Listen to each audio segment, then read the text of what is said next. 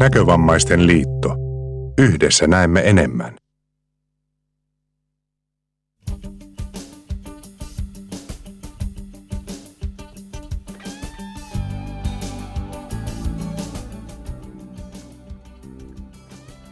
Ja nyt alkaa Nyöri 2018.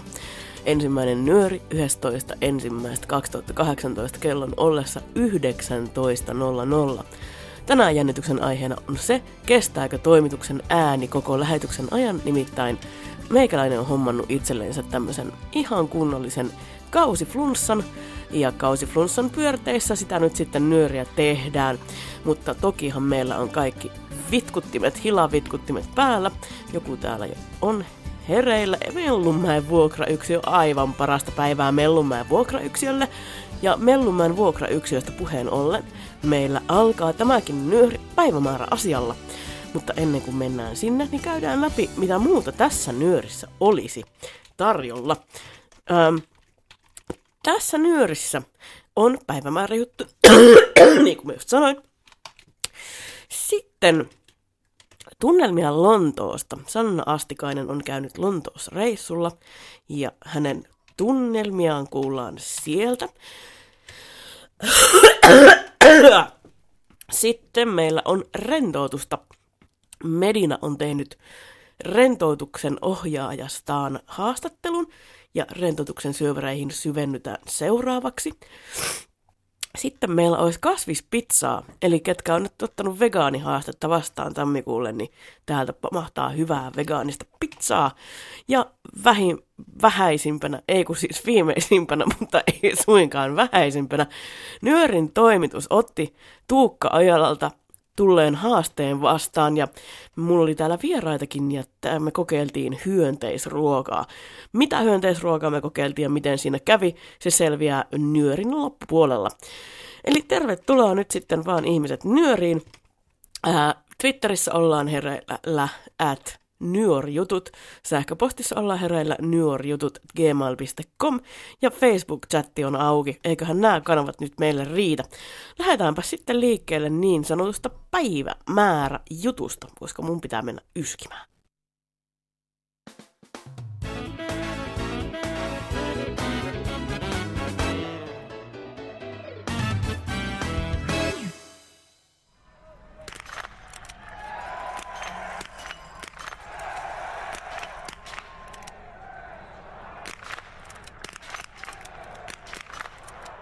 Onneksi olkoon Kaisan Mäkäräiselle, joka tänään täyttää 35 vuotta. Hän on suomalainen ampumahiihtäjä. Ensin puhutaan hiukan ampumahiihdosta, joka nimensä mukaisesti siis on laji, jossa yhdistyvät hiihtovauhti ja ampumatarkkuus. Eli hiihdetään vapaalla hiihtotavalla tietyn mittainen matka, jonka varrella on ampumapaikkoja. Ampumapaikoilta ammutaan pienoiskiväärillä joko makuu- tai pystyasennosta – kohti 50 metrin päässä olevaa taulua. Ohilaukauksesta tulee joko sakkokierros tai sakkominuutti. Yksilökilpailuissa ammutaan aina viisi laukausta ammuntaa kohti, viesteissä saa käyttää varapatruunoita. Niin kuin monissa muissakin talvilajeissa, myös ampumahihdossa on koko kauden kattava niin kutsuttu maailmankap, joka koostuu useista kisoista. Mitä paremmin pärjää yksittäisessä kisassa, sitä enemmän pisteitä saa, ja eniten pisteitä saalistanut urheilija voittaa kauden päätteeksi maailmankapin kokonaiskilpailun. Ampumahiiton mm järjestetään vuosittain, paitsi olympiavuosina, jolloin laji on mukana olympialaisissa. Oikealta nimeltään Kaisa-Leena Mäkäräinen syntyi 11. tammikuuta vuonna 1923 Ristijärvellä, joka sijaitsee Kainuun maakunnassa. Mäkäräisen ura alkoi maastohiidon puolella, mutta noin 20 vuoden iässä hän siirtyi ampumahiihtoon. Mäkäräisen ensimmäiset arvokisat olivat vuoden 2005 MM-kisat, joiden parhaana sijoituksena oli 49 sija. Kaksi vuotta myöhemmin meni huomattavasti paremmin, kun hän sijoittui 12,5 kilometrin yhteislähdössä seitsemänneksi ja 15 kilometrin normaalimatkalla kahdeksanneksi. Maailmankapkaudella 2007-2008 hän saavutti ensimmäiset palkintokorkesijansa ollen kerran toinen ja kerran kolmas. Vuoden 2009 MM-kisoissa hän kävi jo erittäin lähellä mitalia sijoittuen taka-ajossa neljänneksi. Kaisa Mäkäräinen edusti Suomea ensimmäisen kerran olympialaisista vuonna 2010 Vancouverissa. Menestystä ei tullut, paras sijoitus oli 45. sija. Mutta seuraavana vuonna koitti vihdoin läpimurto absoluuttiselle maailman huipulle. Maaliskuussa vuonna 2011 ampumahiton mm järjestettiin Venäjän Hanti Mansiskissa. 7,5 kilometrin pikakilpailussa Mäkäräinen nappasi hopeaa saksalaiselle Magdalena Noinerille hävinneenä. Takaajo käytiin tuon kilpailun tuloksien perusteella, eli Mäkäräinen lähti matkaan toisena. Siirrytään kuuntelemaan ratkaisuvaiheita. Ja nyt Mäkäräiselle toivotaan ei sakkokierroksia. Ensimmäinen putoaa. Toinen putoaa. Hyvä on tahti Mäkäräisellä. Kolmaskin putoaa. Ja vielä neljäs. Vielä yksi alas. Ja näin Kaisa Mäkäräinen ampuu tänään olla. Tässä on nyt taistelu maailman mestaruudesta, nimittäin Mäkäräinen pääsee matkaan tuonne viimeiselle lenkille, kun Noiner kiertää vielä sakkorinkia.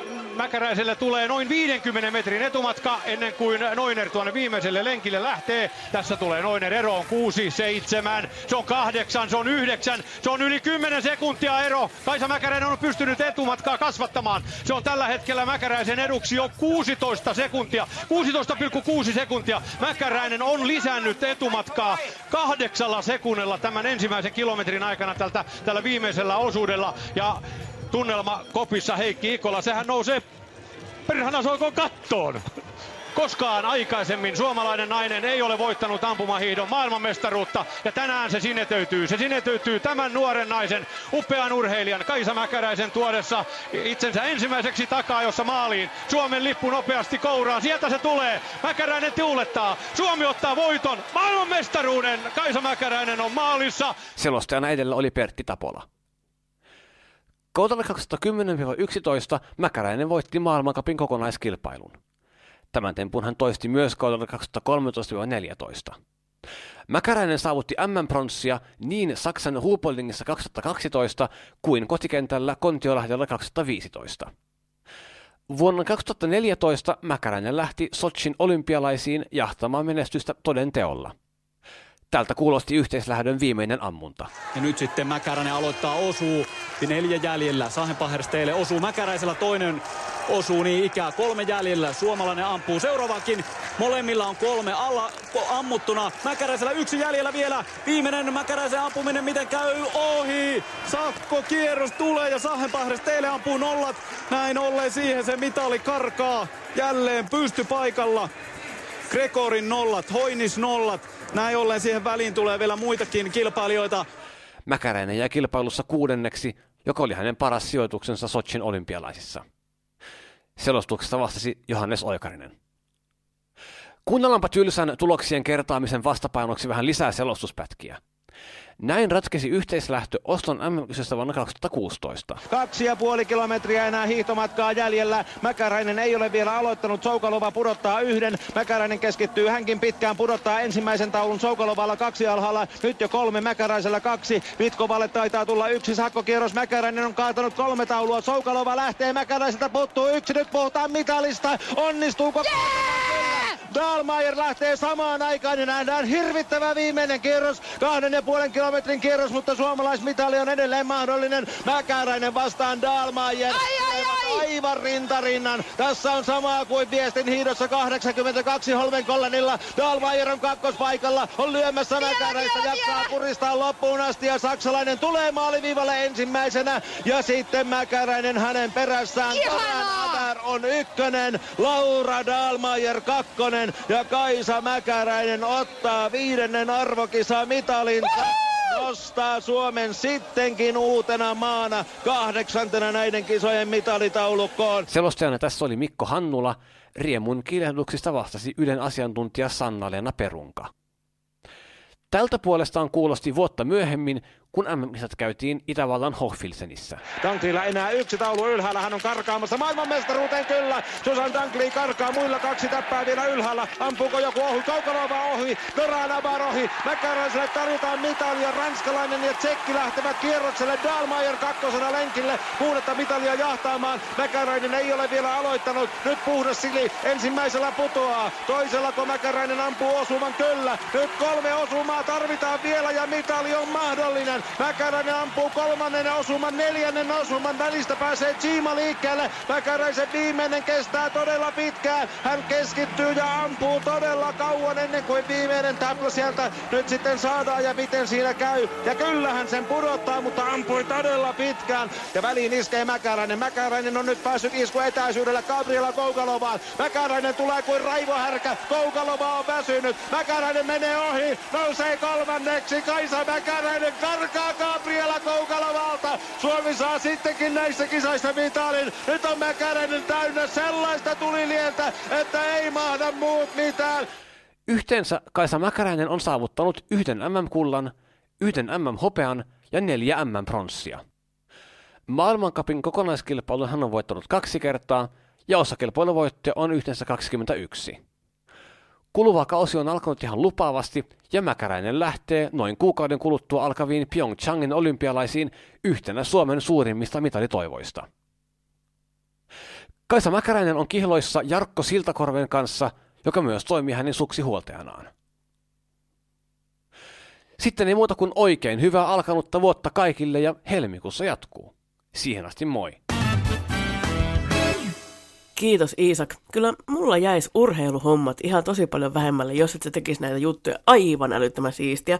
Ja täällä Riikka ja Sanna, jotka juuri ovat pajauttaneet putkelle, niin myöskin kommentoivat, että hyvä urheilujuttu. Hyvä urheilujuttu, kyllä olen samaa mieltä. Ja myöskin iltaa Tampereen omi vuokra kaksiolle. Siellä Tuukka taitaa olla putken päässä myöskin. Ja kertoo unohtaneensa koko hyönteisruokahaasteen, eli söinkö mä nyt niitä hyönteisiä ihan turhaan. Surullista, mutta syötyä ei saa syömättömäksi. Se on totta, joten siinä nyt sitten nähdään nyörissä tässä vielä sekin, että miten minun ja vieraani kävi, kun kokeilimme hyönteisruokaa. Ja nyt mennäänkin sitten niin paljon kuin, ää, mitäs mä lupasin teille ekana? Mä lupasin teille Lontoota. Ja Lontoosta juttua on tehnyt Ahtikaisen Sanna. Ja tota, tää on nyt sitten ilmeisesti mitä ilmeisimmin Lontoon matkalta. Eli päästään ihan kunnolla äänikuvien muodossa maailman matkaamaan. Matkaamaan maailmaa. Maailma, maailman matkaamaan ei taida olla suomen kielen sana. Ö, mutta matkaamaan maailmaa on kyllä hyvä suomea. Olen sitä mieltä. On siis ensimmäinen päivä 12 ja ollaan täällä Jy- Jyväskylän matkakeskuksella. Ja odotellaan täällä junaa, joka vie tonne, tonne, tonne öö, Helsinki Vantaalle. Öö, ilma on vähän ehkä tuulee pikkusen ja, ja, ja mitäs muuta? Ehkä vähän kirpakka. 142 Pieksämäeltä Helsinkiin Tampereen kautta lähtee raiteelta 1. Intercity Tåg 142 från Pieksämäki till Helsingfors via Tammerfors avgår från spår 1. Intercity Train Tuolta se taitaakin tulla tuolta vasemmalta.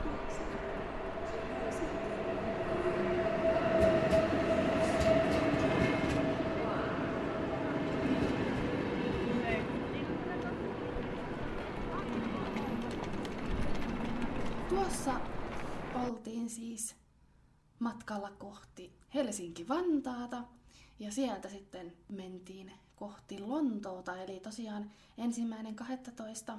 2017 sain tilaisuuden päästä Lontooseen ja siellä meni sitten viikko.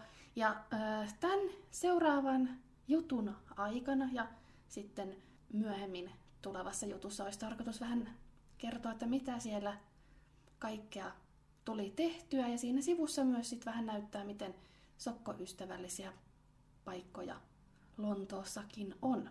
Yleisesti voisi sanoa, että kiva reissu oli. Tuli käytyä Harotsilla ja parissa museossakin. Ja mennään seuraavaksi katsomaan, että mitä täältä Harotsilta löytyy. Harots on siis semmoinen tavaratalo, mikä on semmoinen aika ehkä rikkaiden ihmisten paikka. Pidemmittä puheitta puikahdetaan Harodsin ihmeelliseen maailmaan. En ole ennen täällä ollut. Täällä on aika hienoja kaiken näköisiä juttuja. Ja nyt on päätynyt tänne laukkuosastolle. Ää, tykkään laukuista aika paljon. Tätä, mikä tässä seu, ää, nyt tuli vastaan, niin tässä on tämmönen jännä helisevä hihna, ihan niin kuin näyttää jotain ketjulta. Ja sitten on muuten tämmönen, mitäköhän, semmonen kiva pieni ja tää on jotain nahkaa. Joo, aika soma. Oi, täällä on tämmöset... Ää, en osaa kyllä sanoa näitä senttikokoja, mutta minä tykkään näistä sangoista. Tämmöiset kaksi erillistä sankaa, aika kova pintaset, pysyy jämäkästi pystyssä sangat. Ja minä tykkään tästä, tästä tämmönen vähän karheampi kuvioitu jotenkin pinta.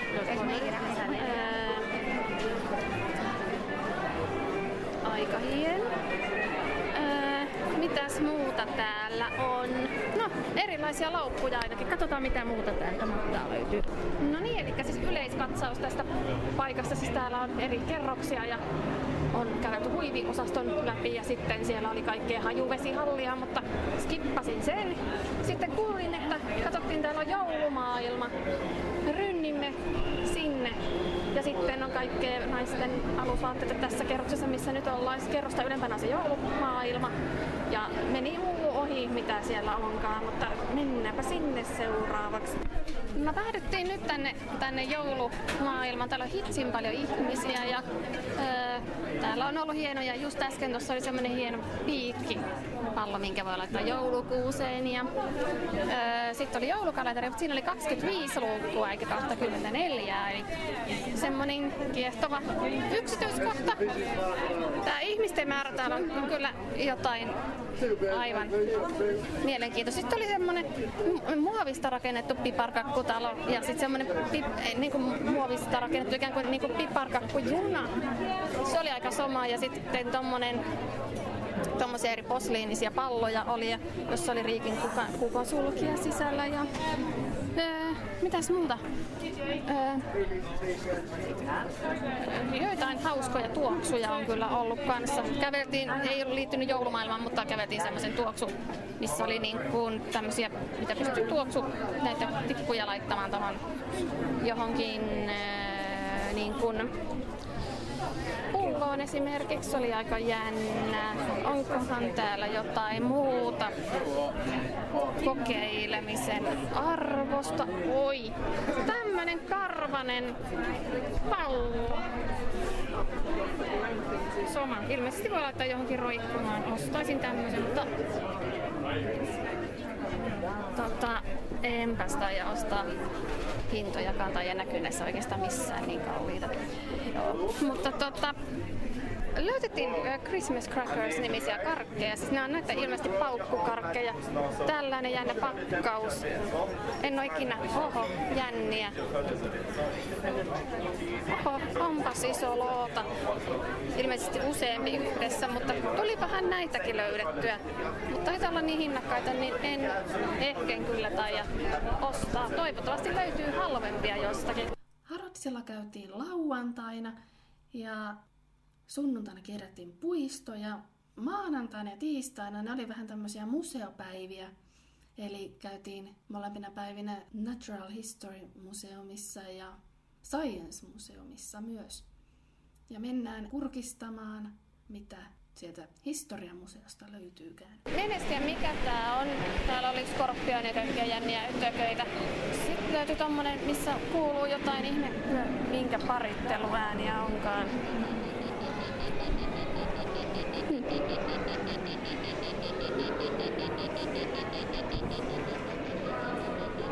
Kuulostaa kyllä ihan ankalta. Jos tuon olevina jotain hyönteistä, niin hm, jännä. No niin, täällä löytyikin sitten kirjoituksellinen juttu. Täällä lukee, että Stegosaurus tail spike pyrstöpiikkipistin.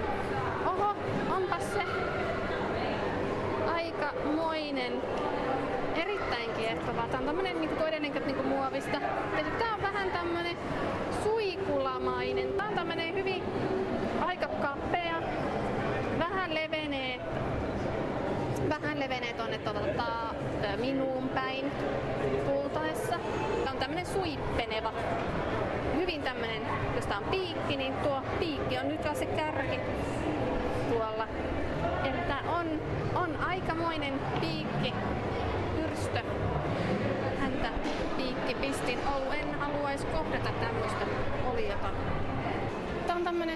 dinosaurusnäyttely. Se mikä tekee tästä mielenkiintoisen, että täällä on tämmöisiä ääniä. Ja ilmeisesti ruudulla liikkuu aina dinosauruksia, mutta sitten nämä äänet tavallaan, nämä näitä sulosia sokkonäkökulmasta jotain kuunneltavaa.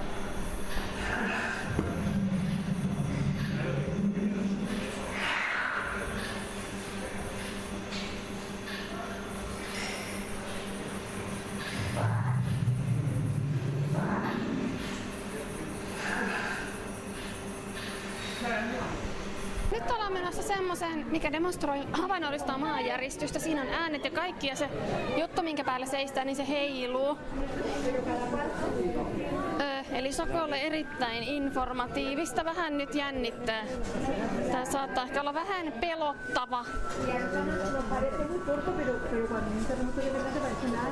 Mutta katsotaan kuinka käy. Ja tää olikin tämmönen kaide, mistä voi myös pitää kiinni. No nyt se alkaa jyrinä.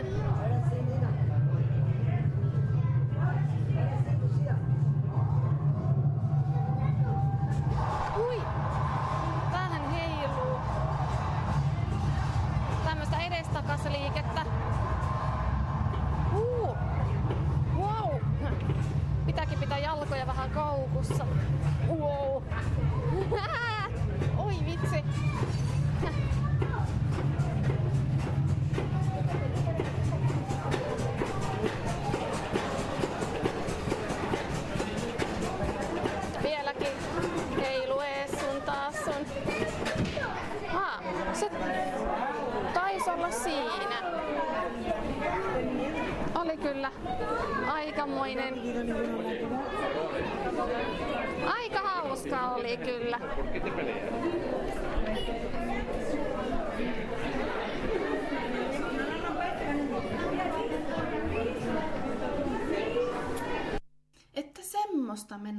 Siellä.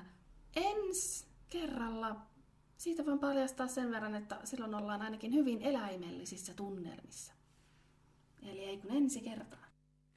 Ja tämä tarkoittaa sitä, että tälle jutulle on tulossa jatkoa, mikä on minun mielestä ihan älyttömän siisti juttu. Mä, olin ihan, mä puraskelin kynsiä, kun Sanna meni siihen maanjäristyssimulaattoriin. Vitsi, miten mielenkiintoisia juttuja maailmassa onkaan. Ei olisi tommonenkaan tullut mieleen, että on olemassa maanjäristyssimulaattori. Tää vaan nyt jälleen kerran kertoo siitä, että mistä tahansa hei tyypit voi tehdä nyörijuttuja. Eli kun te lähette lomille, matkoille, työmatkoille, vapaa-ajan matkoille tai mille tahansa matkoille, niin ää, se on ihan hyvä idea ottaa se mankka tai puhelin tai mitä näitä nyt onkaan äänitysvehkeitä, enää ei ole mankkoja. Mä oon nyt vähän vanhakantainen tässä magnetofoni, eli mankka. Ottakaa mankka mukaan ja äänittäkää. Joo, ottakaa puhelin tai tota, noin, sanelukone tai mitä näitä nyt on, tämmöisiä hienoja hilavitkuttimia sinne mukaan ja äänittäkää nyörijuttuja. Tämmöiset, missä niinku, mikäs tällä vinkuu? Yrittääkö joku tulla tänne? En tiedä. Mutta tämmöiset, missä miss on niinku siis ää, tämmöistä oikeita meininkiä, mitä löytyy oikeasti maailmasta, niin ai että meikä tykkää.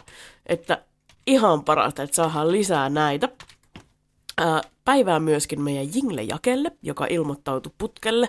Se laittoi, että kaikki pysähtyi ja mä silleen, että tarkoittaako sitä nyt sitä, että lähetys on mennyt poikki. Ja ihan paniikissa tutkin kaikki koneet ja pensselit ja jutut. Mutta tota, ei se ollutkaan. Se olikin sen takia, kun, ää, sen takia, kun niin kuin, tota, se oli niin jotenkin intensiivisesti kuunteli tota urheiluhommaa. Mutta nyt lähdetään sitten eteenpäin elämässä. Mitäs mitä? Öö, pressan vaalit, nyt Jakke tarkenna. Mä en ole saanut semmoista juttua kuin pressan vaalit. Jos se on jossakin, niin pistä se Dropboxiin nyt heti, niin se ehtii vielä tämän päivän lähetykseen. Nimittäin presidentin vaalithan on tulossa, ja tota, ää, siitähän piti myöskin juttua tulla, mutta minä en ole sellaista juttua nähnyt, olen vaan nähnyt viestin, missä luki, että sitä tehdään tai ei tehdä riippuen siitä, että tuleeko meille materiaalia aiheesta muualta. Ja sitä materiaaliahan nyt on tullut, mutta minäpäs neuvottelen Jaken kanssa tässä nopeasti siitä, että mitä sille tehdään, ja sitten palaamme tähän asiaan. Sillä välin mennään Medinan kanssa rentoilemaan. Tota, Samsa Korhonen, sä oot NLP- ja suggestoterapeutti ja myös rentoutusohjaajakouluttaja. Mikä se semmonen on? Kerroko kiteytetysti? Joo.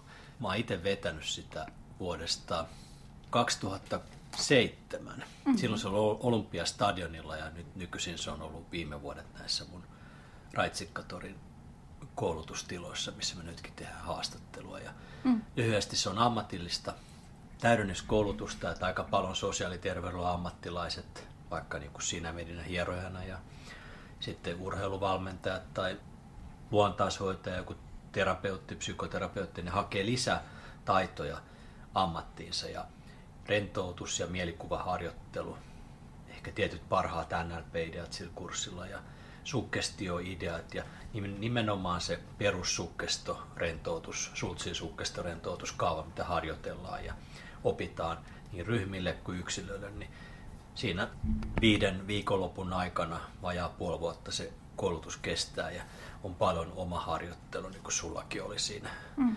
Ja siitä tulee sellainen tietty varmuus ja tietty semmoinen ovi avautuu siihen ja sitten kun valmistuu, saa sen rentoutusohjauksen tai nykyisin valmennusdiplomin, niin se on tavallaan ajokortti. että sittenhän se mm, mm. ikään kuin käytännössä monet lähtee tekemään niitä. On sitten sairaalassa joku tai jossakin lääkintäjumpparina tai, tai sitten vaikka yksityisesti aikuiskouluttajana tai vaikka liikecoachinakin tai niin kuin sinä nyt hierojana sitten vastaanotolla käytät monille asiakkaille tätä kuulemma aika ansioituneesti, mä oon sun asiakkaista, niin tota, sitten se siihen kasvaa, että siitä tulee yksi työväline ja mm. aina sopivasti voi käyttää niille asiakkaille, jotka tarvitsee tämmöistä lisätukea tai jopa päähoidoksi. Mm, mm. Vaikka stressin hallintaa, eikö vaan? Mm. Ja monenlaisia eri ongelmia, eri menetelmiä.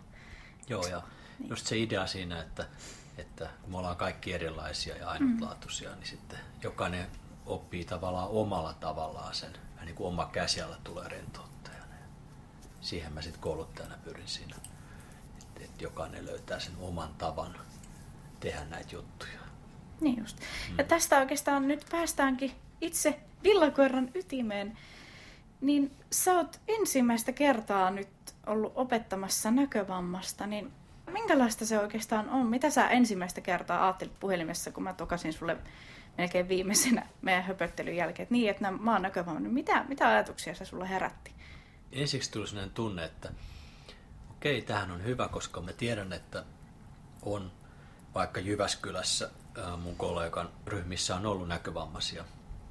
Mulla ei ollut aikaisemmin, että mä mietin just sitä, että miten niitä vasteita, eli niitä ihmisen reaktioita voi tarkkailla, jos ei näe. Mutta sitten kun kurssi alkoi ja siinä ihan ensimmäisessä harjoituksissa huomattiin, että kun sä pidät jo kädestä kiinni mm.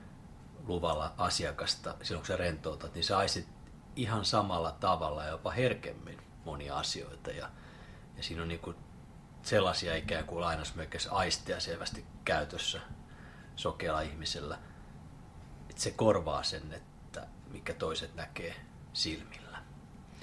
Ja mulle oli niin kuin yllätys se, että sä olit vetänyt ryhmärentsikoitakin. Ja se oli niin kuin sellainen, että mä ajattelin, että jos mä itse olisin sinä noin taitava rentouttaja, niin tästähän voi saada vaikka minkälaisia työvälineitä ja asiakassegmenttejä sitten jatkossa, kun jatkaa sitä. Mm.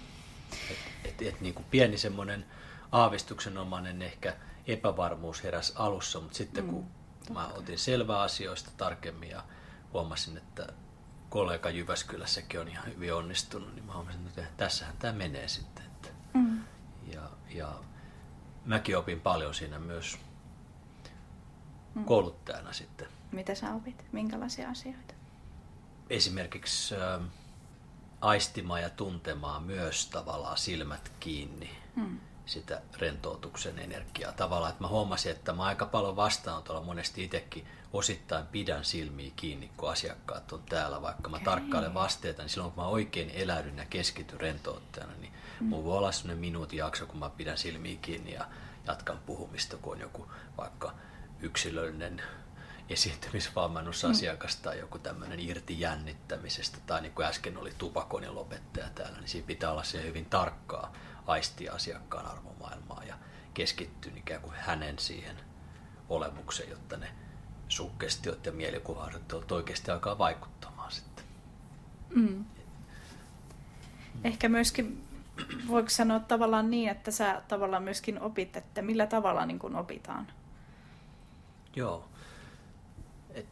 Hyvin samantyyppisesti tällä kouluttajan näkökulmasta, että sehän oli ihan samalla tavalla siinä mukana. Ja sitten ottaen huomioon, miten luova kouluttaja mä oon, että mä oon tottunut ihan viime hetkessä vasta valmistelemaan illalla materiaaleja, niin se ehkä jonkin verran aiheutti mulle stressiä, että mä huomasin, että ehkä vähän aikaisemmin olisi voinut tehdä ne Word-failit sulle ja lähettää, että et, saa ihan huomoilla sinä täällä sitten niin kuin lue jollakin laitteella, että mikä sitä harjoituksen idea olikaan, niin siinä, siinä mä myönnän, että se oli semmoinen oppimismatka syksyn aikana, mutta loppua kohden sitten alkoi olla paremmin kunnossa. Mutta minkälaisia, just päästään nyt tähän toiseen juttuun, että minkälaisia haasteita sä näit tässä näkövammaisen opettamisessa? Mitä sä koit niin kuin haasteeksi? En mä niin hirveästi aistinut haasteita. Että ryhmähän oli hyvin toisistaan huolehtiva, että mä pystyin keskittyä hyvin kouluttamiseen niin kuin muinakin kertoina. Ehkä sillä, että mä halusin välillä varmistaa sitä, että jos on demo, niin sä näit sen tavallaan joku, jotain yksilöllisiä rentoutuksen syventämisideoita, että miten Mm. vaikka asiakkaan kättä nostetaan ja pudotetaan, että jos ajatellaan tämmöinen vähän sukkesto terapeuttisempi näkökulma, mitä me vähän sivuttiin siinä Mm. Valmennusjaksolla, niin miten, miten vastaanotolla sitten autetaan asiakasta oikein keskittymään mielikuviin. Niin siinä niin kuin joutuu välillä pohtimaan sitä, että, Mm. että sä varmasti myös saat jujusta kiinni ja Mm, ymmärrät mm. sen, minkä muutkin samalla hetkellä, mutta sitä oli tosi vähän. Muut hyöty myös sen, että kun oli flappitauluteksti, mitä Mm. mä käytän aika paljon, niin mä kävin läpi siinä niin kuin sanasta sanaan ne mun sanat, mitä mä olin kirjoittanut, niin se auttoi heitäkin, niin kuin, kun oli paljon uusia asioita. Ja, ja niin kuin tiedät, niin on aika sisältörikas koulutus, niin, Mm. niin siinä jokainen kokenutkin, vaikka valmennuksen tai terapia-ammattia, joutuu todella keskittymään, että pääsee sisälle niihin harjoituksiin ja sitten kykenee siinä lähipäivien aikana toinen toistanne rentoutitte, niin tekemään myös niitä. Tämmöinen hyöty varmasti tuli. Niin. Mm. No, ne on aika tärkeitä asioita, mitä tässä niin kuin on tullut esille. Ja tota, nyt, niin Joo. Mitä sä itse, Medina, mua kiinnostaa, kun tämä tulee teidän tähän Pysy. äänilehteen, niin mikä on se kaikista tärkein, ää, minkä sä ikään kuin sisimmässä opit rentoutuksesta? Ikään kuin, että mitä rentoutuminen ja rentouttaminen parhaimmillaan on? Mikä se lahja tavalla oli sulle itsellesi myös? Mä ehkä-? Opin hirveästi oikeastaan, mitä alitajunta saa oikeastaan aikaan, mitä se on. Eli tiedostamaton luova Niin, mieli, niin, mieli. Niin, Joo. ja ta- tavallaan just sitä, että oikeastaan mä en tee mitään. Mä oon sitä asiakkaalle sanonut, että mä oon oikeastaan niin kuin välikappale tässä, että sä prosessoit jatkuvasti ihan koko ajan näitä asioita, mitä sä Niin. puhut mulle jatkuvasti ja luot tavoitteita mun kanssa. Ja sä prosessoit niitä koko ajan. No tästä tullaan nyt siihen, että mitä sä sanoisit Sampsonille, ehkä mahdollisille muille näkövammaisille, jotka ehkä haluaisi tulla tänne koulutukseen, mutta on vähän silleen, "Öö, en mä, en mä, niin kuin minä aluksi, en mä, en ihan, mitä, mitä pitää tehdä. Mitä sä niille sanoisit? Ehkä myös samalla niin kuin, ö, tuleville kouluttajille, jotka haluaisi ehkä kouluttaa niitä sokeita ja näin, niin mitä sä niille kaikille sanoisit? No yksi, jos mulla olisi lupa, niin mä sanoisin, että soittakaa Medinalle. että kysykää siltä. Eli tavallaan saisit hyvä esimerkki, että kaikki rajat on vaan uskomuksia ja ne voi ylittää halutessaan. Ja mm. kun ottaa ne ensimmäiset askeleet, niin sitten huomaakin, että mustakin on tähän ja mä kykenen ja pystyn olemaan varteen otettava ja ammattitaitoinen hyvä rentouttaja. Mm. Kaikki on mahdollista. Mm. Että jos on semmoinen niin kuin sulla, että on se herkkyys käsissä, kun sä otat tälleen kädestä kiinni mm. ja lähdet rentouttaa, niin sä mm. aistit sen, sevästi aistit lihaksiston, hermostelimistön muuttumisen ja rauhoittumisen. Kyllä. Ja sitten sä seroisit asiakkaan hengitystä, ja sinne siihenkään ei tarvittu näköaistia. Ja sitten sä, kun sä aloit puhumaan, niin sä huomasit muitakin muutoksia. Mm, osa kyllä. oli intuitiivisesti ajateltu, osa oli sitä, että sä olit läsnä asiakkaalla ja asiakas koki sen hyvin turvalliseksi. Niin mm. Tärkeintä siinä oli, että se rentoutuminen tapahtui ja myös virkistys. Nimenomaan. Mulla oli, täytyy kertoa Nyörin kuuntelijoille, mulla oli sellainen asiakas, joka tota, sanoi, että hän ei pysty rentoutumaan. Hän on koko ajan niin valppaana. Hän ei niin kuin, pysty rentoutumaan. Me lähdettiin siitä. Joo. Mä olin vielä ihan väsynyt. Mä olin silleen, että tästä ei tule mitään. Ja sitten mä olin silleen, että okei, nyt mä en jaksa kirjoittaa. Mä teen tämmöisen tehokkaan, hauskan. Lähdettiin tavoitteita käymään läpi ja kysyin niitä, niin kuin, että minkälainen on hänen lempimaisemansa ja näin. Ja sitten mä lähdin virkistää. Sitten mä olin silleen, että kiitos, että nyt on ohi. Tuli pitkä hiljaisuus. Pitkä. Mä olin silleen, mitä mun täytyy tässä tehdä? Ja sitten tuli semmoinen niin. hyvin lempeä uninen kiitos sitten, oho, Joo. jaha, ei mukaan pysty rentoutumaan. Hän, hän oli hyvin suggestioherkkä kyllä. Joo, niinhän me lähes kaikki ollaan. Sitten on se semmoinen 10 prosenttia, jotka ei tavallaan heti pysty keskittymään, mutta mm. nekin kyllä hyötyy rentoutuksesta. Että se on semmoinen, mikä sopii yleensä kaikille ja kun tota, ajattelee sitä realistisesti ja tavoitteet on määritelty sillä, että mihin on mahdollista vaikuttaa on se vaikka, että ihminen on jännittänyt koko elämänsä, niin yksi rentoutus kerta ei vielä tee ihmeitä, mutta se antaa mm. mahdollisuuden, että se on se sysäys. Usko, että muutos on mahdollista. Mm. Mutta ajattele mm. kymmenen sun tapaisen luovan rentoutusvalmentajan, ohjaajan tota, vaikka viikoittaista käyntiä, niin mitä kahdessa ja puolessa kuukaudessa saadaan aikaan, niin sitten puhutaan jo ihan terapeuttisesta muutoksesta varmasti. Mm. Mm.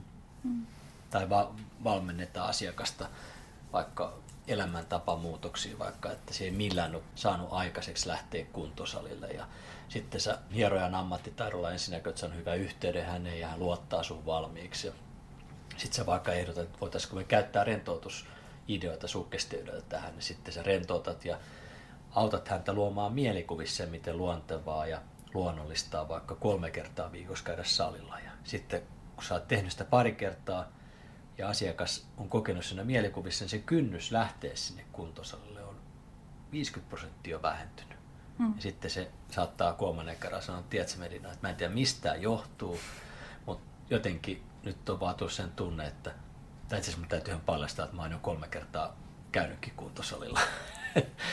ja tällähän asiakkaat sanoo, että ne oikein ymmärrä järjellä, miten se voi vaikuttaa, mutta sitten alitäyden prosessi Nimenomaan alitajunta. Niin, niin t- tätä mä just tarkoitan. Luo, Tämä luova mieli. Niin, nimenomaan. Niin, sä oot vaikuttanut sitten. Mm. Mm. Mm. Onko sulla mitään muuta tämmöistä vinkkiä, kannustusta, jos esimerkiksi joku vaikka nyörin kuuntelija nyt kiinnostui tästä sun koulutuksesta, niin mitä sä antaisit vinkkiä kannustusta? No, jos on joku sen tyyppinen kuulija nyt tässä, joka ajattelee justi, että mä voisin lisäkouluttaa itseäni, valmentaa itseäni tai, tai sitä asiakkaata varten – rentouttamaan ja rentouttajaksi, niin toki voi ottaa yhteyttä ja jutella, että mitä se koulutus on tarkemmin ja miten se sopii siinä. Ja jos tulee sen tunne, että sitten haluaa aloittaa ja näin, niin ei muuta kuin tervetuloa koulutukseen. Hmm. Täällä on ihan hauska. Niin kuin mä aina radio sanon, että säännöllinen rentoutuminen on itsestään välittämistä ihan kirjaimellisesti. Joo, Kiitos tästä. Haluaisitko jotain muille jotain, jotain sanoa vielä nyörin kuuntelijoille? Kaikista tärkeintä on just se vuorovaikutus siinä, että jos aistii siinä nyt vaikka sokkona, että on epävarmuutta, että olisiko ja kykenenkö mä tähän samaan kuin Medina, niin että tavallaan luottaa siihen, että jos kykenee vaikuttamaan jo toisiin, että on vuorovaikutustaitoja, niin rentoutusohjaus on vain yksi tavallaan lisä siihen ja jokainenhan rentoutuu aina omalla mielellään kuitenkin. Mm. Ja nyt Medina saa päättää tämän kivan haastattelun soittamalla vanhoja tiipettiläisiä kelloja, Oi. mitä me kurssilla aina Oi, mitä mä oon meinannut aina ryöstää. Niin, sulla on omat kellot. Mä voin pitää tota Pidät sen näin, se on mikrofonia. näin päin. No niin, näin kumisee yhtä hyvin kuin sun vastaanotolla, mutta No on helpompi käsitellä kuin nämä pienempi. eli tällainen läsnäolosignaali. Huomaatko? Pitääkö tässä nyt mukaan vielä jotain nyöriäkin tehdä? No, tehdään nyt. Kiitos Medina. Tämä oli tosi mielenkiintoinen kanssa. Oi vitsi, mitä sisältöä on tänään nyörissä. Aivan parasta A-ryhmää. Nyt on semmoinen juttu siitä pressanvaalihommasta, eli siitä ei tehty nyörijuttua sen takia, että näkövammaisten liitosta on lähetetty meille kaikille asiaan liittyvää materiaalia. Mutta tässä tulee nyt muutama tärkeä päiv- päivämäärä ja muu asia. Eli ää, ensimmäinen kierros presidentin vaaleissa on siis näin, että ennakkoäänestämään voi mennä ajalla 17. päivästä 23. päivään tammikuuta ja sitten varsinainen vaalipäivä on 28. päivä tammikuuta. Ja ennakkoäänestää voi missä tahansa ennakkoäänestyspaikassa, mutta sitten, miten se oli hetkinen, upsista, nyt mä painan väärää nappulaa. Ää, ää, joo, ennakkoäänestys, ennakkoäänestää voi missä tahansa ennakkoäänestyspaikassa, mutta vaalipäivänä vain ää, tähän, mikä siinä nyt oli, äänioikeusilmoituksessa mainitussa äänestyspaikassa. Kattokaa nyt, kun mulla on yskä ja pistenäyttö ei toimi, niin tää on tämmöistä tuhertamista, tää minun homma tänään. Sitten äm, mahdollinen toinen kierros on 30. hetkinen. Äm, luepas nyt se kunnolla. Joo, 31. ensimmäistä viiva 16. 2018. Eli nyt jos ensimmäisellä kierroksella ei joku näistä ehdokkaista saa 50 prosenttia äänistä niin, ja yli, niin sitten on toinen kierros. Ja sitten se varsinainen vaalipäivä tällä toisella kierroksella on 11. päivä toista. Eli nyt ö, on semmoinen homma, että meidän nyöri on kahdeksas päivä toista. Silloin ollaan jo paljon viisaampia tämän pressahomman suhteen, ja silloin voidaan vielä aiheesta muistutella, jos ollaan vielä toisen kierroksen loppua, mennään vielä sen toisen kierroksen vaalipäivään siinä. Ja tota, sanoisin, että Nyörihän ei, ole- ei ole poliittinen julkaisu. Täällä ei, niin kuin, meillä ei ole mitään, niin kuin kaikki uskonnot ja kaikki poliittiset suuntaukset ja kaikki muut tämmöiset on sallittuja Nyörissä. yllätys, yllätys. Nyöri on kaikkien juttu. Mutta sen sanon nyt ihan sen takia, että se on hyvä juttu. Että jos haluaa vaikuttaa tämän maan asioihin niin kuin omalla pienellä panoksellaan, niin kannattaa käydä äänestämässä. Kannattaa tutustua presidenttiehdokkaisiin ja käydä äänestämässä. Tosiaan seuraava nyöri tulee kahdeksas päivä toista. Ja se tarkoittaa sitä, että juttujen deadline on kuudes päivä toista. Eli juttujen deadline on silloin, kun ennakkoäänestys toiselle kierrokselle päättyy. Hyvä. Nyt sitten ää, juttuja kannattaa lähettää nyöriin, juttuideoita kannattaa lähettää nyöriin, kaikki semmoinen on enemmän kuin erittäin tervetullutta. Ja tota, tehdään ensi nyöristä yhtä kova kuin tämä nyöri on tähän astikin ollut. Sitten pamautetaan kasvispizzaa pöytään. Ja tota, sen jälkeen vielä hyönteisruokaa ja sitten mun pitää päästä syömään. Kasvispizzaa, olkaatten hyvät, Monosen Minnan reseptillä. Moikka taas kaikille ja oikein hyvää alkanutta uutta vuotta myöskin. Nyt on joulut juhlittu taas ja herkut on syöty ja joulu tunnetusti on aina sellaista aikaa, että sitä tulee herkuteltua aika paljonkin silloin pyhien aikana. Ainakin mulla itselläni tuli herkuteltua ihan valtavasti. Mutta siitäkin huolimatta niin pysytellään vielä tämä tammikuu nyt herkkulinjalla sen takia, koska mä löysin aivan mahtavan kasvispizzan ohjeen, jonka mä haluan teille jakaa, niin katsotaan sitten helmikuussa jotain vähän terveellisempää vaihtoehtoa. Tai siis itse asiassa mä sain tämän ohjeen viime syksynä mun siskolta, joka tätä pizzaa on tehnyt joskus aikaisemmin jo itsekin ja silloin me sitten hänen kanssa tätä tehtiin, niin tämän jälkeen mä oon sitten itsekin muutamankin kerran jo tuossa ennen joulua tätä sitten valmistanut ja tuli tosi hyvää. Joten mä nyt jaan tämän ohjeen sitten teidänkin kanssa, jos joku haluaa jotain kasvisvaihtoehtoa testailla. Lähdetään liikkeelle pizzapohjasta. Tän voi tehdä itse tai sitten voi ostaa kaupasta valmiita pohjia. Kaupassakin on tarjolla monenlaisia vaihtoehtoja, esimerkiksi sellainen valmis taikinarulla, jossa on sitten tomaattikastikekin mukana. Se on tosi kätevä ja helppo. Mutta tässä tapauksessa mä oon nyt itse tehnyt pohjan, joten mä kerron teillekin tämän pizzapohjan ohjeen, koska itse tehty on aina paras vaihtoehto kaikessa. Äh, eli laitetaan kulhoon kaksi ja puoli desiä sellaista lämmintä vettä hanasta. Voi myös vaihtoehtoisesti lämmittää se veden mikrossa, mutta hanavesi lämpimänä kelpaa oikein hyvin. Ja laitetaan sekaan sitten sinne veteen yksi teelusikan, joo, yksi teelusikallinen suolaa ja yksi pussillinen kuivahiivaa, jonka jälkeen sitten aletaan laittaa jauhoja. Eli niitä tulisi nyt sellainen 5 desilitraa.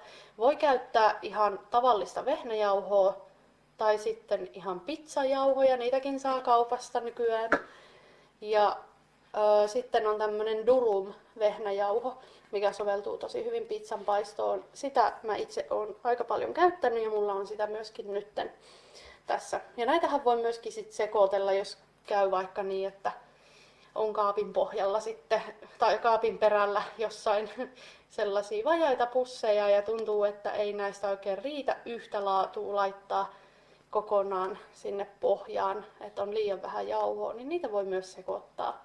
Se toimii myös oikein loistavasti niissä. Ja sittenpä sekoitellaan, alustetaan hyvin tämä taikina, kaikki jauhot sinne ja sillä tavalla, että siihen tulee semmoinen pieni sitko siihen taikinaan. Ja kannattaa laittaa kohoamaan leivinliinan alle ja voi tehdä vaikka niin, että laittaa esimerkiksi tuollaiseen keittiön tiskialtaaseen vettä ja siihen sitten tulppa. Eli se kohoaa sitten sen liinan alla siinä vedessä. Niin se sitten jotenkin tehostaa sitä, sitä kohoamista. Joo.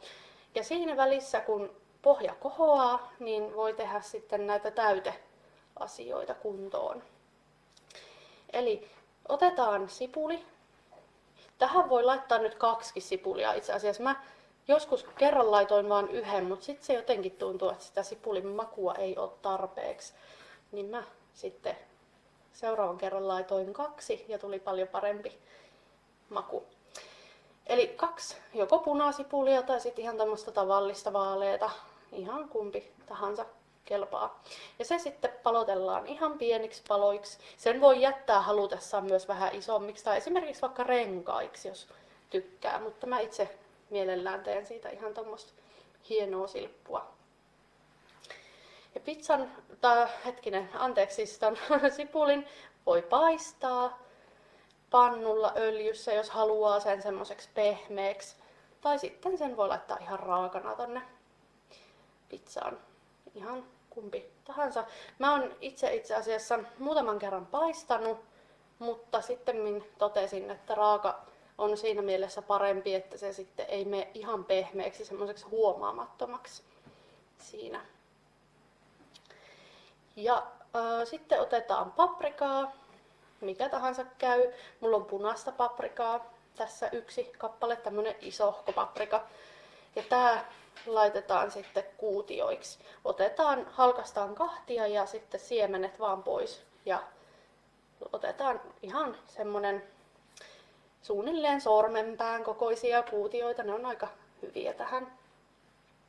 Mutta kuitenkin kannattaa jättää, ettei ihan silppua sitä pieneksi, koska sitten se helposti pehmenee liikaa tuolla uunissa. Niin kannattaa jättää vähän isommaksi. Jotain just sormenpään kokoisia.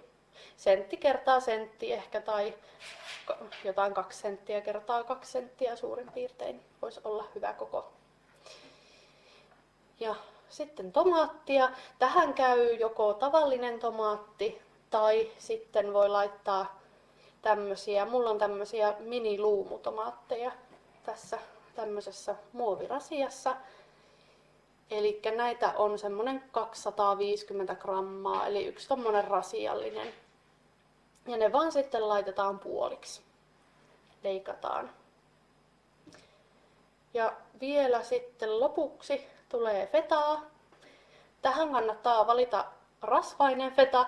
Niitähän on monenlaisia olemassa ja tässäkin kannattaa miettiä sit aina sitä makua. Et en lähtisi välttämättä itse ainakaan kokeilemaan niitä kevyitä semmosia vähän rasvaisia vaihtoehtoja. Et mieluummin ottaa sit sen kunnon maun sinne mukaan. Eli tämmönen apetiinan 200 grammaa feta tai tämmönen, joo, siis tämmönen pala, mikä sit itse leikataan ja kuutioidaan, niin tämä on kyllä kaikista paras vaihtoehto. Tämmöisen olen kokenut, että toimii ihan kaikista parhaiten tälle, tällekin ruualle. Joo, ja sitten kun toi taikina alkaa olla kohonnut, niin otetaan se sieltä sitten esiin. Ja siihen nyt laitetaan sitten kaksi ruokalusikallista rypsiöljyä. Toiset tykkää laittaa sen öljy jo ennen kohotusta sinne taikinaan, mutta mulla on ollut aina se tapa, että mä oon laittanut sen aina sitten niin kuin vasta siinä vaiheessa, kun se on jo kohonnut. Ja sitten laitetaan, otetaan ihan käsiin, voi ruveta vaivaamaan sitä taikinaa niin, että se öljy sinne sitten hyvin sekoittuu mukaan ja siitä taikinasta sinne kannattaa vähän lisätä jauhoja ihan silleen tosi pieniä määriä. Sillä tavalla vaivataan se, että siitä tulee semmoinen pallo, mikä ei tartu käsiin kiinni. Ja sitten leivinpaperi. Tässä vaiheessa kannattaa laittaa uuni päälle, eli laitetaan 250 astetta uuniin lämpöä. Ja sitten leivinpaperi pellille ja sitten vaan taikina möykky tähän keskelle, keskelle tätä leivinpaperia. Ja sitten siitä lähdetään, tähän kannattaa myös ottaa jauhoa, kannattaa jauhota kädet valmiiksi, ettei se taikina tartu sitten käsiin, kun tätä ruvetaan levittelee. Eli levitellään siitä sitä niin paljon kuin pystyy käsin. Ja sitten loput voi hoitaa kaulimella. Eli kaulitaan siitä pellille, pellillinen, ihan koko pellin, niin, kuin pellin, koko pellin laajuudelle sitä taikinaa. Ää, tai itse asiassa leivinpaperin laajuudelle, että jos leivinpaperi ei ihan koko peltiä satu peittämään, niin sitten kannattaa tietenkin pitää se sen leivinpaperin sisäpuolella. Mutta kyllä tässä nyt yleensä tulee ihan koko pellillinen. Että nämä, se vähän riippuu, että minkä kokoista leivinpaperiarkkia on.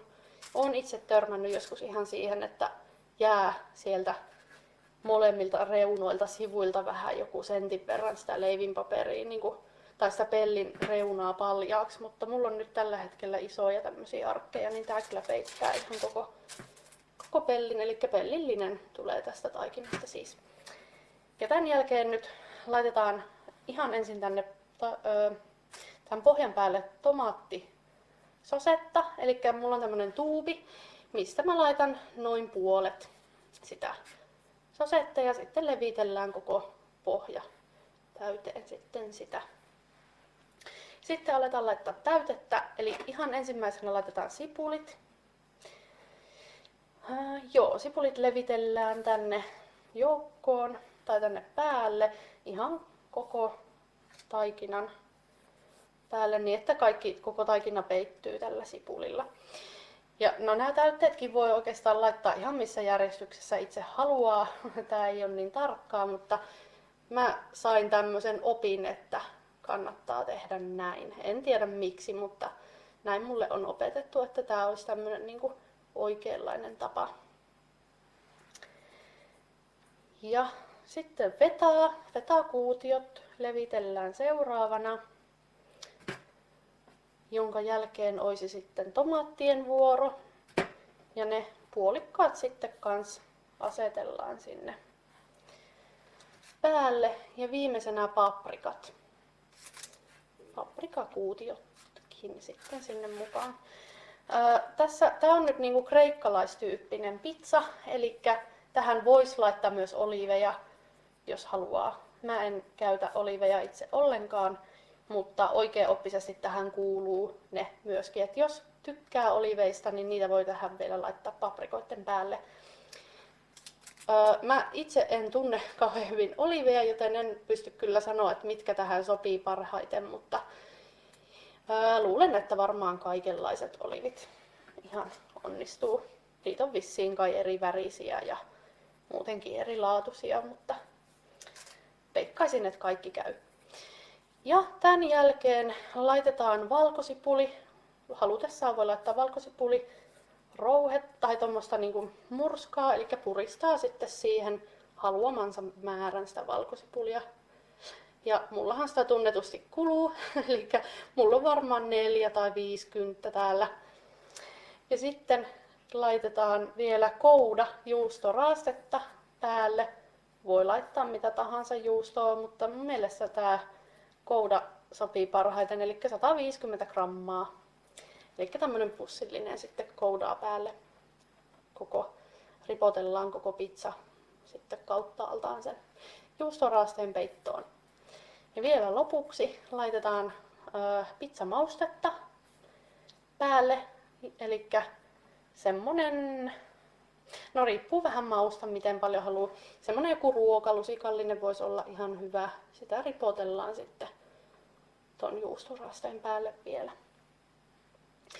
Sitten laitetaan pizza uuniin. Eli äh, nyt mä annan sellaisen vinkin, että kannattaa tehdä tämä niin, että laittaa pizzan ihan a, niin kuin, siis uunin tonne alatasolle. Melkein oikeastaan voi laittaa alimmalle tasolle. Eli alimmalle tai sitten toiseksi alimmalle, koska tämän kun tekee näin, niin tämä pizzapohja, tästä tulee tosi rapea semmonen ihanan niin kuin rapsakka, mutta silti se ei kuitenkaan pala, vaan siitä tulee just mun mielestä täydellinen. Ja sitten nämä täytteet ei pehmene liikaa, eikä juustoraasteesta tule liian sellaista niin kuin, öö, kovaa, että se ei ruskistu liikaa siellä. Ja näin saadaan rapea pizza aikaan. Eli laitetaan uuniin se ja pidetään sitä uunissa noin 15 minuuttia. Joo, 15. Tämä on nyt taas sitä, että riippuu uunin tehoista, mutta 15-20 minuuttia pidetään uunissa sitä. Ja tämän jälkeen sen annetaan sitten vetäytyä jonkun aikaa, ehkä semmonen vartin verran, ja sitten sitä voikin ruveta jo herkuttelemaan sillä. Tällainen ohje tällä kertaa, ja tosiaan niin kuin kerroin, niin helmikuussa, helmikuussa voidaan sitten katella jotain vähän kevyempää ja terveellistä, niin päästään sitten noista jouluherkuista kokonaan eroon ja voidaan aloittaa vuotta pikkasen terveellisemmin, jos joku sellaista sattuu kaipailemaan. Mutta helmikuuhun siis. Kiitoksia Minna, mulla on ihan tajuton nälkä, mutta vielä pitää kestää yhden jutun verran. Miten olisi rapean pizzan päälle rapeaa hyönteisruokaa? Nimittäin nyt mä voin tässä kohtaa jo paljastaa, että Riikka oli meillä käymässä ja Riikan kanssa me sitä pizza, pizzaa, kun siis no kyllä me pizzaakin syötiin, mutta hyönteisruokaa maistettiin. Ja siitä tehtiin nyöriin dokumentti, koska me ollaan, ajateltiin, että kaikkea semmoista uutta ja ihmeellistä pitää dokumentoida. Ja tämän hyönteisruoan myötä mä toivotan nyöriläisille oikein mahtavaa tammikuuta. Muistakaa nyöri helmikuun kahdeksas päivä. Lähettäkää juttuja, juttuideoita. Deadline on helmikuun kuudes päivä. Ja palataan ensi kuussa meikäläisen osalta asiaan. Nyt päästään sitten meikäläisen kanssa ja Riikan kanssa hyönteisaterialle. Hyvää päivää rakkaat nyörin kuuntelijat. Tänään on Äh, hetkinen, tänään on lauantai ja tämä on jo 30. päivä ähm, joulukuuta 2017. Eli tänään eletään kuin toiseksi viimeistä päivää. Äh, täällä on päivää. Päivää, päivää. Kukas sä oot? Viimeisimpien tietojen mukaan mä oon Riikka Kannisto. Siis mä oon ainakin ollut. Siis tää on ollut Riikka Kannista. Okay. Todennäköisesti edelleenkin. Mä oon vain joutunut tarkistamaan. Nyt tota, me ollaan täällä sen takia tänään, että meillä on teille yksi juttu. Nyt tilanne on semmoinen, että Suomessa on tullut voimaan uusia lakipykäliä. Ja nyt uusimmassa lakipykälässä, no ehkä se ei ole uusin lakipykälä, meikäläinen ei laista tiedä juurikaan mitään, mutta on semmoinen homma, että Suomessa on tullut lailliseksi hyönteisruuan syöminen. Riikka, onko sulla mitään näkemystä siitä, mitä on hyönteisruoka? Hyönteisruoka? No siis, no ensimmäisenä sitä tietysti ajattelet, että no okei, tuossa ikkunassa pörrää kärpänen ja se tapetaan, niin sitten se laitetaan lautaselle. Mutta ehkä se nyt ei kuitenkaan ole sitä, että ehkä se on kuitenkin vähän semmoista teollisempaa. Tää. Joo, siis nythän hyönteisten kasvattaminen ruuaksi on Suomessa laillistettu. Ja hyönteisruokaa saa siis jo kaupoista. Se ei ole mitään kalanruokaa, vaan se on hyönteisruokaa, joka on tarkoitettu ihmisille. Mulla on täällä paketti hyönteisruokaa, se kuulostaa tämmöiseltä. Ja tää on niin sanotusti mysliä. Ja nyt tota, missä mun puhelin on? Koska mä ajattelin, että mä voisin puhelimella vähän lukea tästä tuoteselosteesta, mitä siinä on. Mennään tonne, mennään tonne ja sitten avataan tää. Avattiin tästä tää Seeing Eye-sovellus, joka on siis aivan loistava tämmöisten juttujen kattomiseen. Ja laitetaan vähän isommalle, että tämä sitten kyllä kerro, mitä se sanoo. Hetkinen.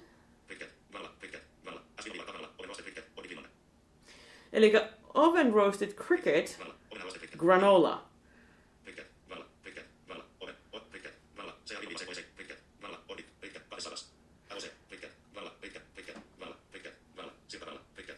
Sirkka granola. Eli tää on nyt sirkka mysliä. No taas toiselta puolelta näkyy tässä mitään tuoteselostetta.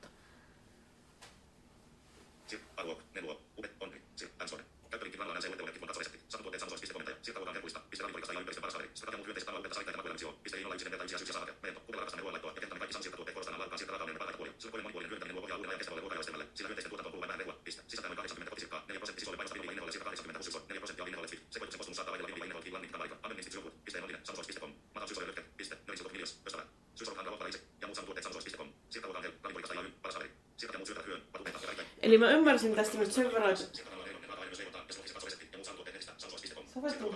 Niin, sirkkagranola on erinomainen tuote myös leivontaan.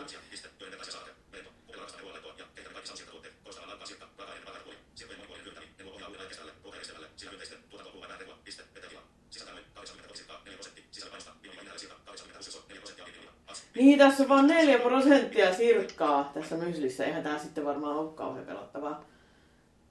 Ymmärsinkö mä nyt oikein? En mä tiedä. 80 sirkkaa, 4 prosenttia tuotteen painosta. Mutta se on sen paino. Mä en tiedä mikä, painaako ne puolukat sit vaan enemmän. No, joka tapauksessa siis tässä on nyt sirkkamysliä. Ja nythän siis kun puhutaan tästä, että pitäisi siirtyä, että lihan syöminen tulee liian, tavallaan liian raskaaksi meidän maapallolle, niin sen takia nyt sitten on ruvettu kehittelemään kaikkia tämmöisiä vaihtoehtoisia juttuja.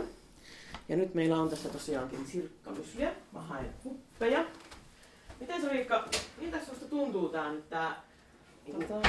ajatuksena tämmönen sirkkojen syöminen? No kun siis, mä, mä tiedän, että ihmiset syö etanoita.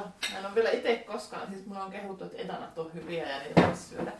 Mutta kun mä en, en ole saanut vielä itseäni syömään niitäkään.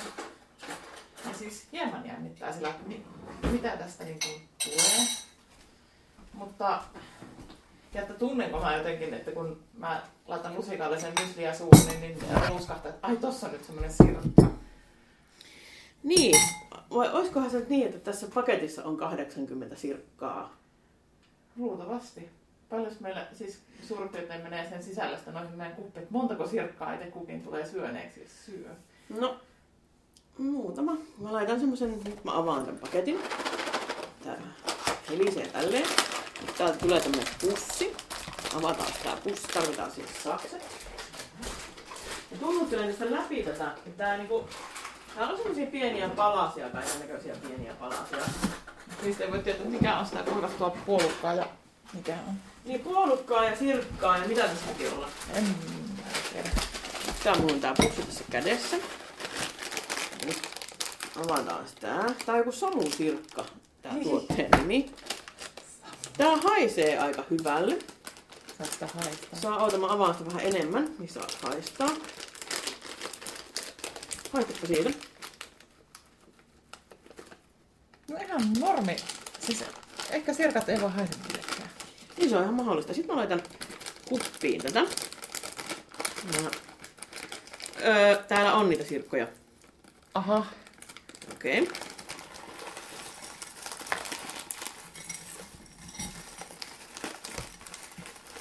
Näin. Siinä on mulle. Ja tässä on sulle. Näin. Laitan. No se on tämmöistä, niinku, jos sä kokeilet sitä, minkä tuntusta se on. Siellä on, siellä on tota, no tämmöistä ihan myslin tuntusta, mutta sitten täällä on, Ja, mutta täällä on näitä tämmöisiä paloja. joo, onko nuo, siis onko ne palat niitä sirkkoja vai niitä puolu? Mä luulen, että nämä on näitä, näitä sirkkoja. Okei. Öö, Tuo on sitten varmaan sirkka tuo yksi pala. en varma oo. Mutta täytyy tässä olla kyllä muutakin kuin pelkkää, siis tässä on varmaan Tässä on jotain, varmaan jotain. viljatuotetta. Niin on. Mutta nyt se on siis kupissa. Ja nyt laitetaan tää loppumysli pois. Me syötiin siitä nyt ehkä yksi kolmannes. Tai ei ole syöty siis vielä. Mutta nyt sirkkomysli 200 grammasta. Mä väitän, että joku, ehkä joku 70 grammaa on meillä puolilla siinä. Sitten mä laitan siihen maitoa. Otitko maitoa? Joo. Laitan sulle maitoa sinne. Noin. Laitan itsellenikin maitoa sinne. Näin. Pehmeneekö näitä? Miltä tuntuu syödä pehmennettä sirkkaa? Pehmennettyjä sirkkoja myslissä. Niin. En tiedä. Nyt, nyt mustakin rupeaa tuntua vähän siltä, että mä en ole tästä nyt ihan varma. Sitten minä otan tästä. No, Mä pelkurimaisesti ootan, että mitä sulle tapahtuu ennen kuin... no ota. Ottaisiko munkin? No, otetaan nyt. Ei tässä maistu mikään ihmeellinen. Tää on niinku...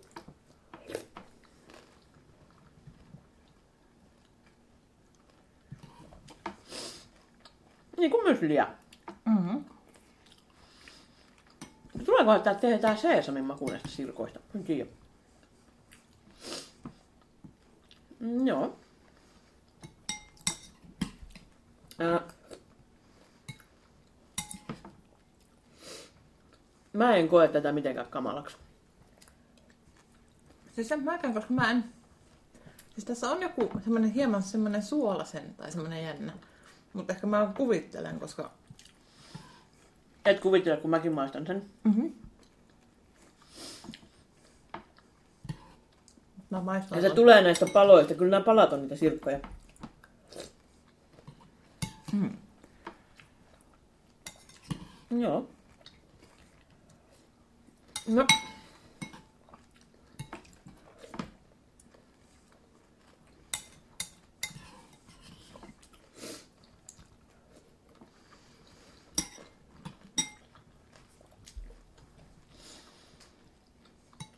No en kyllä niin koe, että olisi mitenkään inhottavaa tai... Ei, koska tässä ei huomaa mitään ihmeellistä. Siis ainut kritiikki mulla, että ne olisi vähän kehittää tätä makua. Siis ne vois vielä laittaa tänne jotain enemmän, jotain kaikkea krumeluuria, että se maistuisi vähän. Siis tähän voi syödä vaikka jogurtikin kanssa esimerkiksi. On, Suklaasirkkoja. mm, on, on niin.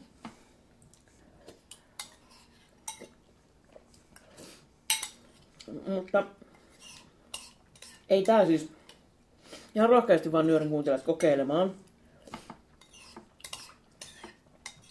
Tää ei ole mitenkään semmonen, mihin niinku... Ainakaan en koe, että tässä olisi mitään niinku... Mm, siis mä en ole ainakaan vielä kuollut. No ei tähän nyt kuole. Mm-hmm. Ja mä en tiedä vaan, onko näitä saatavilla vielä vasta kuin Helsingissä tai Etelä-Suomessa, kun jostakin ainakin siitä sirkkaleivästä puhuttiin, että sitä ei vaikkapa Jyväskylän korkeudelta vielä saa. Mutta varmasti jossain vaiheessa tulee. Niin, mutta, mutta mun mielestä niinku kannattaa kokeilla uusia juttuja. Koska...